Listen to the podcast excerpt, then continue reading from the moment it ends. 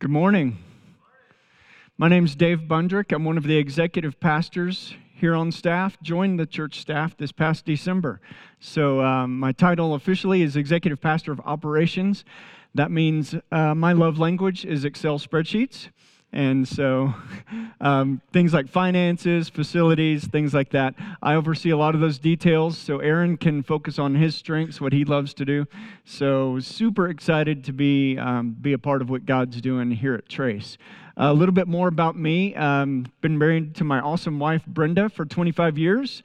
Yeah, so 25 years. We have a 20 year old daughter.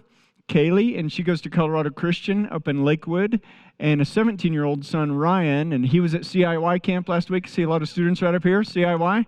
Yeah, heard, heard good things about it. It's awesome. So, um, yeah, so that's a little bit about us. Um, a little bit more about me. If I'm not working here at the church or at home, uh, there's a good chance you're going to find me on a mountain bike trail somewhere. So probably as far away from town as I can get. Love to mountain bike, and uh, you'll hear more about that here in a little bit. So Aaron um, asked me if I'd if I wanted to preach, and I was like, okay, sure. Uh, can I use a spreadsheet? And uh, so after talking, we're like, yeah, I should probably go with an analogy. So um, we're gonna we're going with an analogy this morning. Sorry to disappoint. No awesome spreadsheets with pivot tables and all that stuff, but uh, yeah, somebody out there. Cool. But we're going to be going through John 10, uh, 10, and I'm going to focus on verses 1 through 10. We'll pull in a few others, but we're going to read John 10, 1 through 10 together. So um, here we go. If you've got your Bibles, open those up. Got it on your phone, you can flip that open, or we got it right here. And this is Jesus talking. That's why it's in quotes. There we go. Very truly, I tell you, Pharisees, anyone who does not enter the sheep pen by the gate is a thief and robber. The one who enters by the gate is the shepherd of the sheep. The gate opens for him, and the sheep listen to his voice. He calls his own sheep and leads them out. When he has brought them out, all his own, he goes on ahead of them. And his sheep follow him because they know his voice. But they will never follow a stranger. In fact, they will run away from him because they do not recognize a stranger's voice. Jesus used this figure of speech, but the Pharisees did not understand, shocker, did not understand what he was telling them. Therefore, Jesus said it again Very truly, I tell you, I am the gate for the sheep. All who have come before me are thieves and robbers, but the sheep have not listened to them. I am the gate. Whoever enters through me will be saved. They will come in and go out and find pasture. The thief comes only to steal, kill, and destroy. I have come that they may have life and have it to the full. Let me pray for us. God, thanks so much for today. Um, just a sweet time of worship this morning, led by Abby and the team. And we just thank you. We're grateful for Jesus, that he is the good shepherd. And because of his sacrifice, we, we can worship you and we can enter into relationship with you. Pray that right now that you would help me to recall the things you want me to share, and if there's things you don't want me to share, you help me to forget those things, and that you would just speak through me. It's in Jesus' name we pray. Amen. All right. So, Jesus is kind of trying to break it down for the Pharisees, right, and help them understand who he is. The Pharisees were kind of middle class businessmen, but were also very influential in the church as well. Um, and so, so they knew a lot, but obviously he's, he's trying to simplify things and, and help them understand who he says he is. So thinking about that, and I'm like, okay, what would, um, you know, and they were a very agrarian society back then. So that meant they grew things, agriculture, right? Raising sheep, shepherds, that's commonplace, makes sense. We don't um, grow things as much anymore. We go to the grocery store, we go to the restaurant. Uh, here in Colorado, we still grow some stuff, but we don't talk about that so much in church. All right, some of you got that. Thank you. So, um, yeah. But uh, so I'm thinking, okay, if Jesus were here today and he were trying to convey the same message about who he is and who we are related to him, how would he maybe talk to us Coloradans here in Colorado Springs? So I think he might would say, hey, I am a really good guide, like a really good guide, like the best guide there is. So I'm going to go with that analogy, all right, of Jesus being a really good guide. So we're going to tailor this a little bit. So show of hands, who who mountain bikes or who has been mountain biking? Some, all right, sweet. Um, whitewater rafting. Who's been whitewater rafting? Okay. More people have experienced whitewater rafting, so we're going to go with whitewater rafting analogy. So, be awesome. So, Jesus is saying, Hey, bro, I'm a really good whitewater rafting guide, okay? You can trust me. So, what, what does a really good guide look like? And maybe we can learn some things about Jesus that way. A really good guide knows their clients, so they know their past experience. You know, you jump on in a boat in a river with a guide before you ever get in the boat, they're going to say, Hey, have you rafted before? Right? They want to know. Do you have any experience? So, really good guide is going to know past experience, kind of know where you're at, and then what your potential is, right?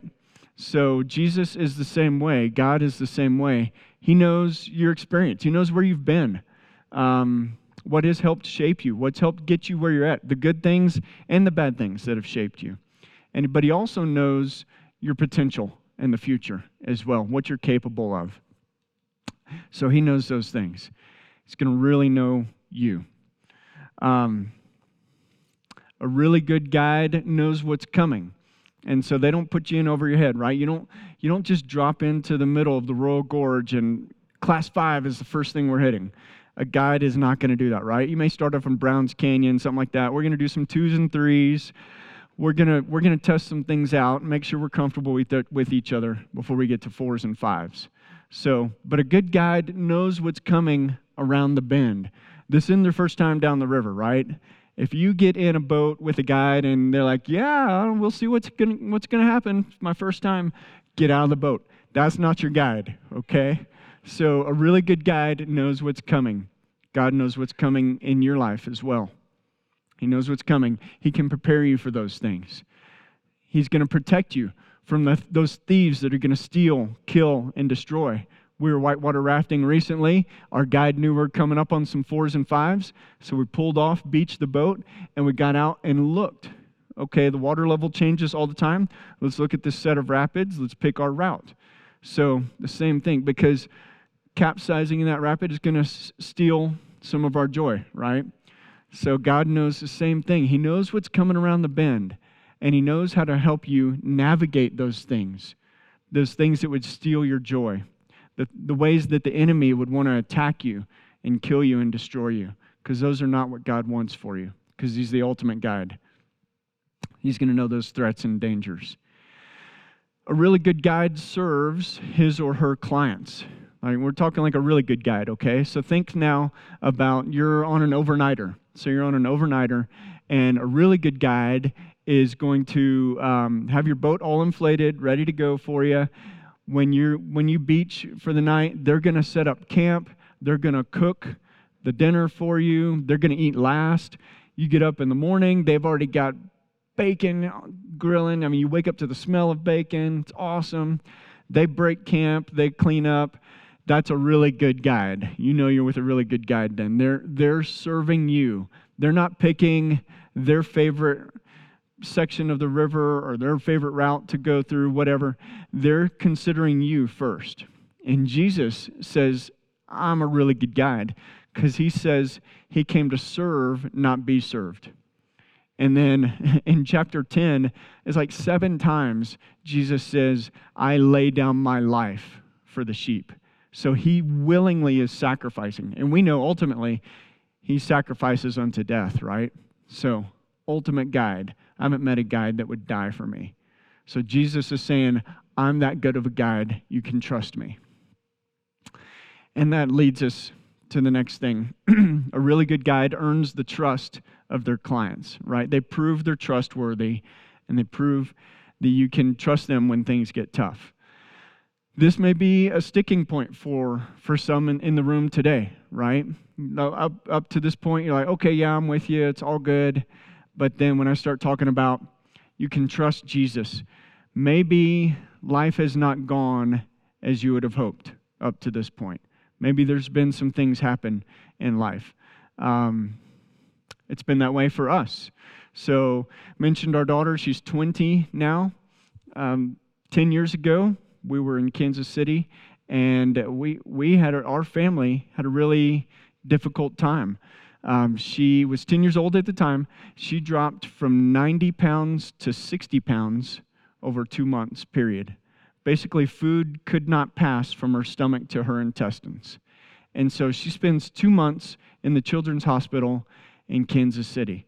And talking about it now, we're, we're 10 years later, so we know the outcome. But back then, when we're in the middle of it, you, we didn't know how that's going to turn out, right? And we're praying, church is praying, but we don't know how that's going to go out or come out. And that was such a sketchy time for us, praying, but the doctors can't figure it out. Hospital administrators can't figure it out. It's so scary. I mean, she couldn't keep anything down. So for two months, our daughter's her most comfortable spot was on the floor in the bathroom of her hospital room. That's a hard thing to see as a dad. Super scary. And you're like, God, where are you here? What's the deal? I'm, I'm trusting you. And th- this is not panning out right. This is not going how I'd hoped. There was a time I've got the doctors out in the hall, I've got the hospital administrator. and I'm like, she is dying in front of us. This is not okay. Figure it out or tell me where to go to get this figured out. And we had that conversation. It, was that dire. But we know it ended well, right? She's 20 now. She plays on the volleyball team at Colorado Christian. But at the time, that was so scary. And you, we, we come through that. She got back to recovering, but it, it rocks your trust, it rocks your faith, right? So don't want to just stand up here and pretend that everything is fine. Because it's not always fun. And it doesn't always end like it ended for us. So I understand that. But God sees things in light of eternity, right? And our time here on earth is, is short. So he sees things in a much bigger perspective. But it takes, you know, to, to earn that, to establish that trust relationship again with God when, when things didn't go how you felt they should have gone for you. You were entitled, I was entitled to something different. Sometimes that, that doesn't take weeks, months, it takes years, sometimes decades.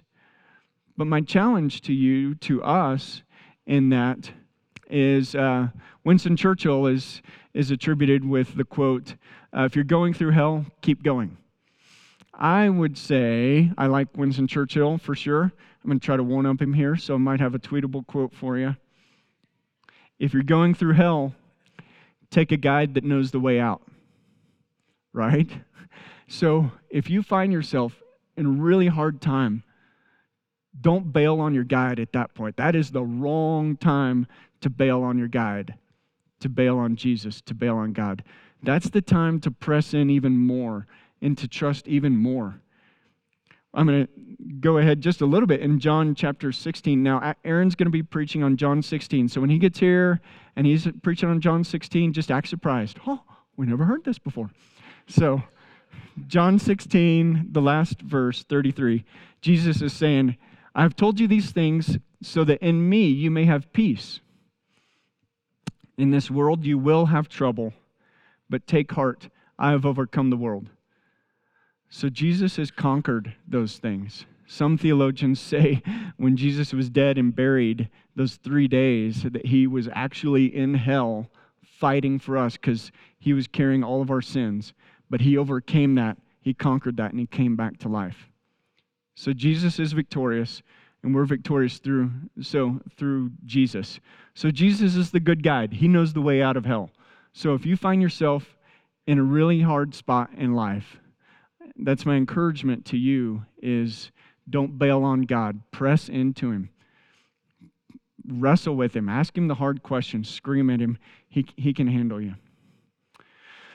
Okay, so that's pretty deep. Um, the first service, I may have cried a little bit, but I made it through that without crying. So, but uh, a little bit of comic relief. We're going to get into the, kind of the, the second aspect of what Jesus is talking to. If he's saying, I'm the good shepherd, or in today, today's terminology, I'm a really good guide.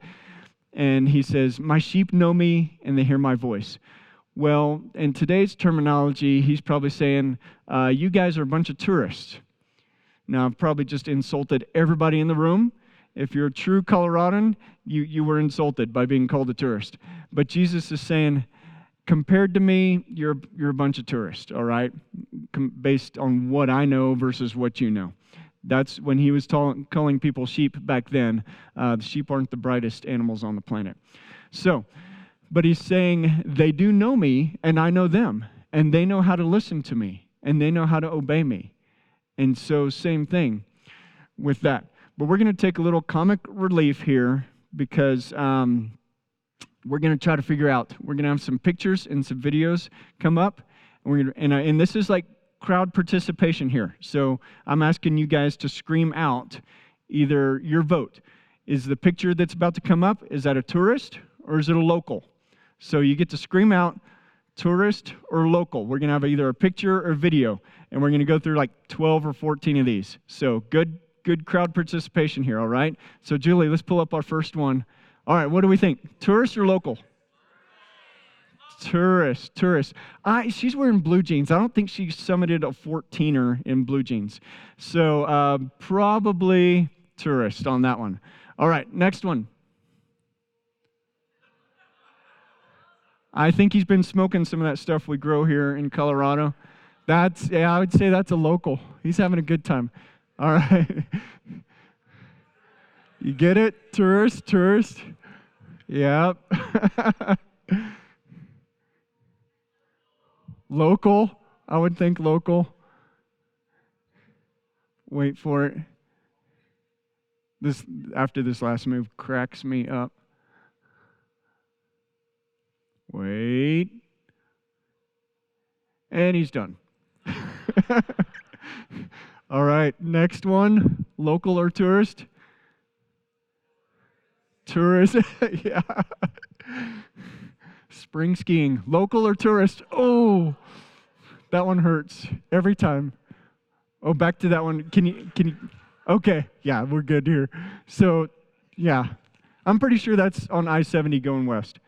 Yeah, that's tourist. What about this one, though? Local. Maybe just as crazy. I don't know. This is painful right here. Yeah. Tourist. Yeah. Not doing the edges any favors on that.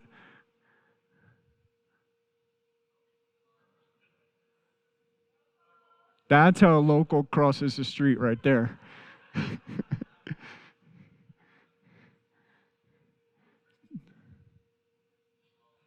Anybody seen this in real life? Have you seen this? Locals or tourists? Tourist, yep, pretty obvious. That guy's committed, man. He's flipped his beetle, his bug, but he's he's still gonna shred the the pow. So that's I think that's a local. I don't know. This is a buddy a buddy of mine was mountain biking last week. This is on Old Stage Road last week. And he sent me this picture and I was like, Are those Texas plates? He's like, Yes. I was like, Oh man, come on, Texas. Better than that. Oh, so yeah, someone from Texas couldn't handle Old Stage Road. All right, last one. This is a favorite. My favorite. Wait for it.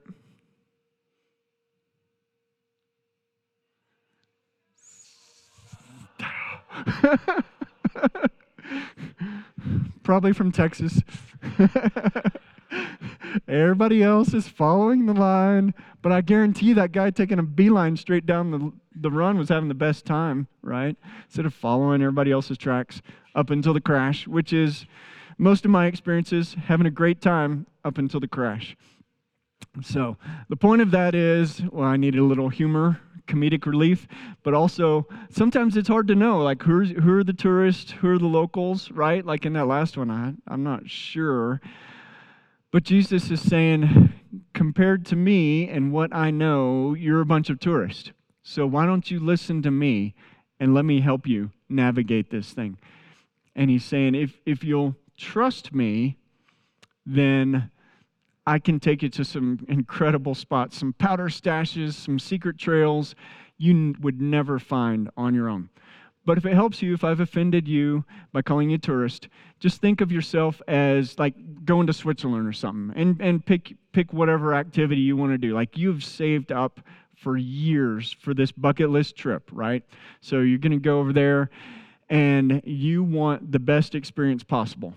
So we're talking about how do we get to the point, how do we get to know our guide, right?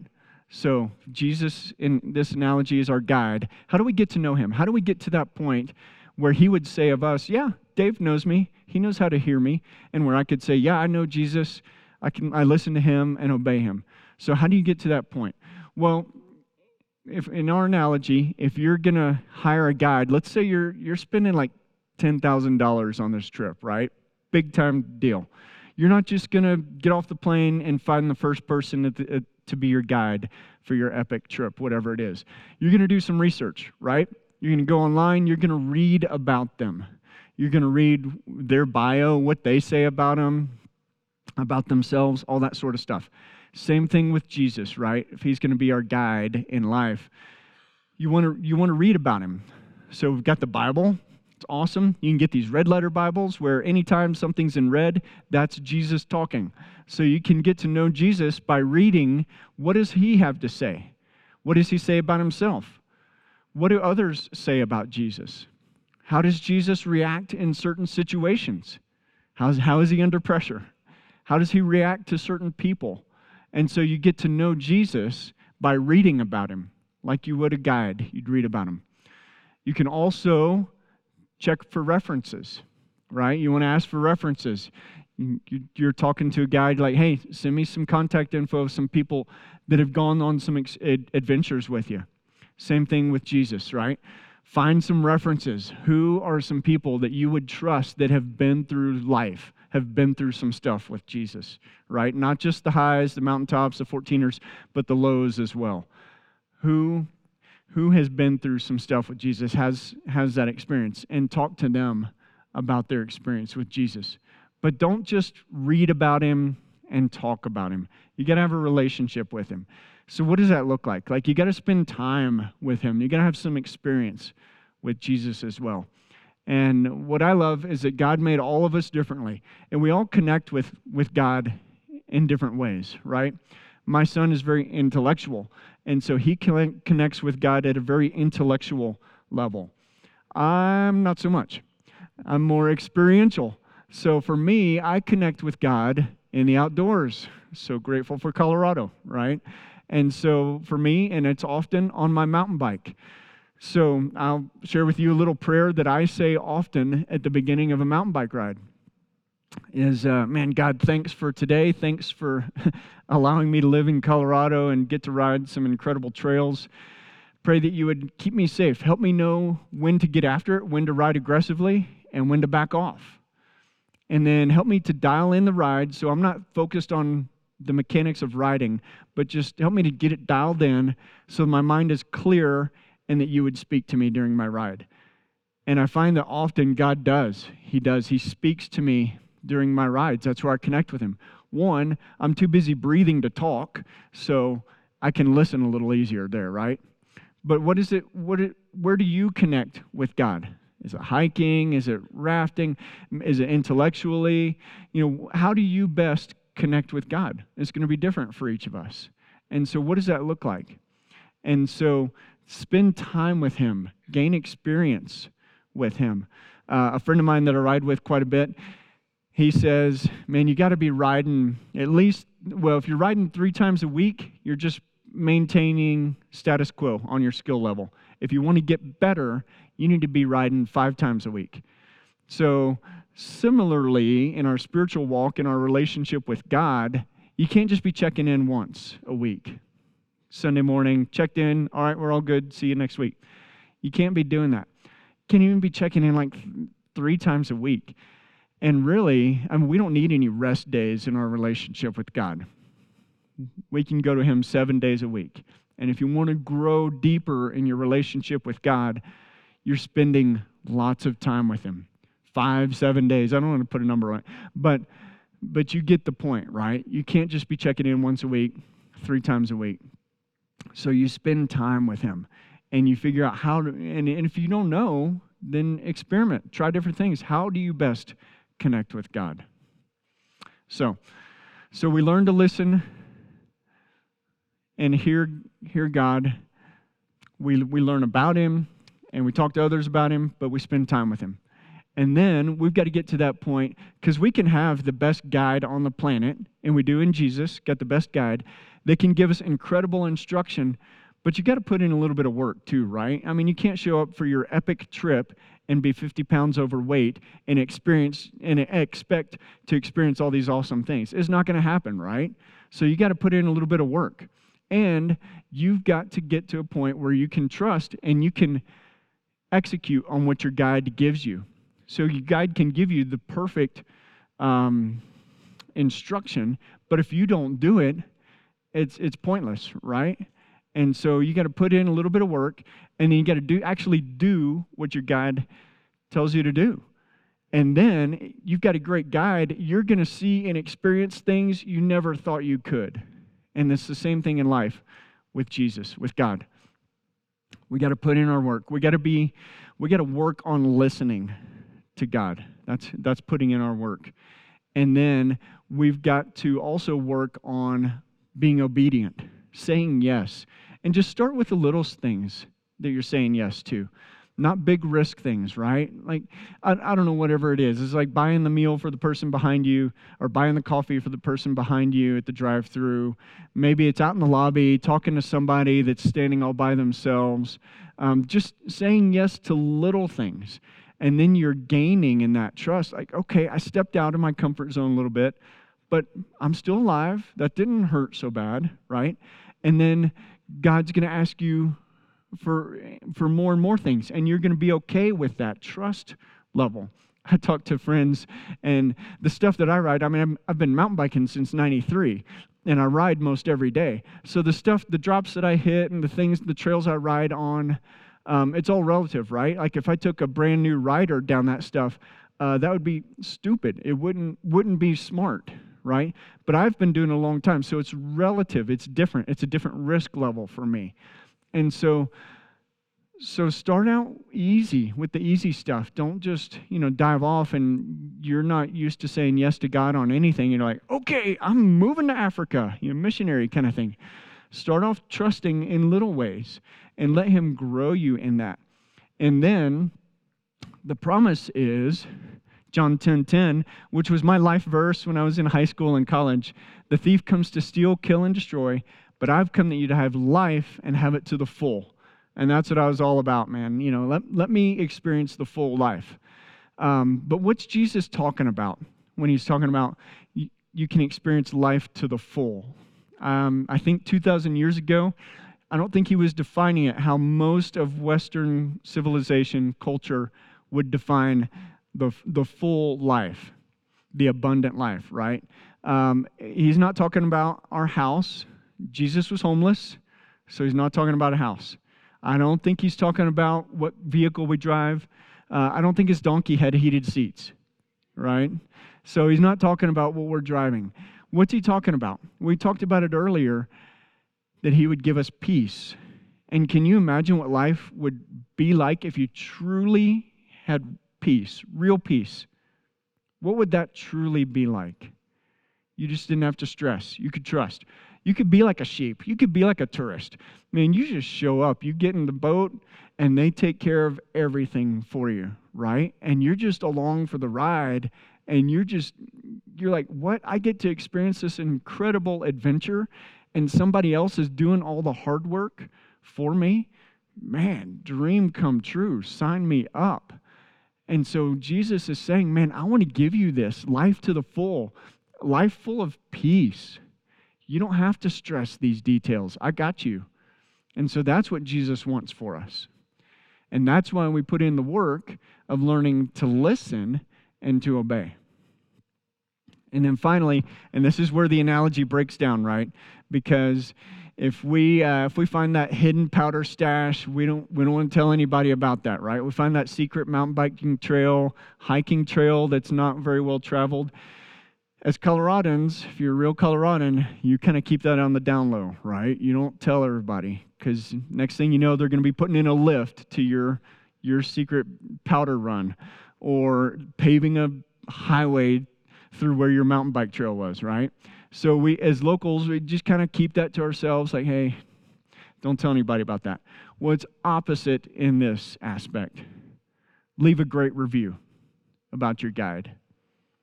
So our faith was always meant to be personal, but never meant to be private. So you're going through life, Jesus is helping you, He's showing you, I mean, your experiences are just phenomenal. Don't keep that to yourself. Share, share that with other people. There's, uh, there's not this scarcity mentality. God can handle it, all right? There's plenty there. So that's the challenge. Learn, learn to listen and trust and be obedient and then tell others about it. So, so wrapping up today, where are you? Maybe you haven't put you're you're like, man, I, I don't know. I, I don't know a whole lot about Jesus. And you haven't put your trust, your faith in him. You haven't put your full your full trust, your full faith in him. And so that's okay, but press into that. Read about him, talk to other people about him, spend time with him. Learn what does that look like for you.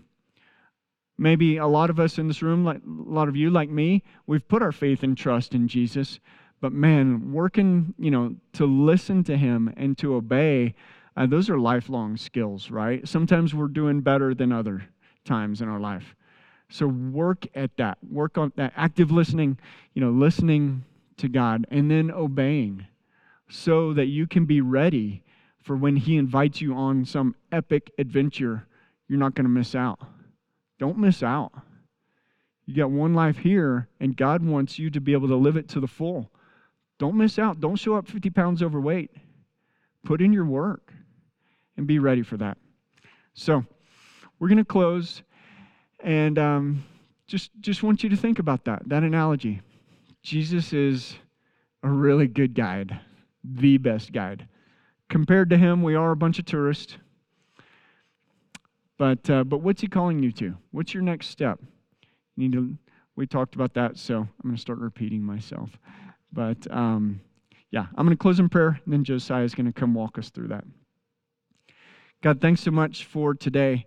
And man, it, it is so wild to know that you want us to be able to experience life to the full and like like most tourists that show up here in Colorado this time of year, can't even begin to fathom everything that you have for us.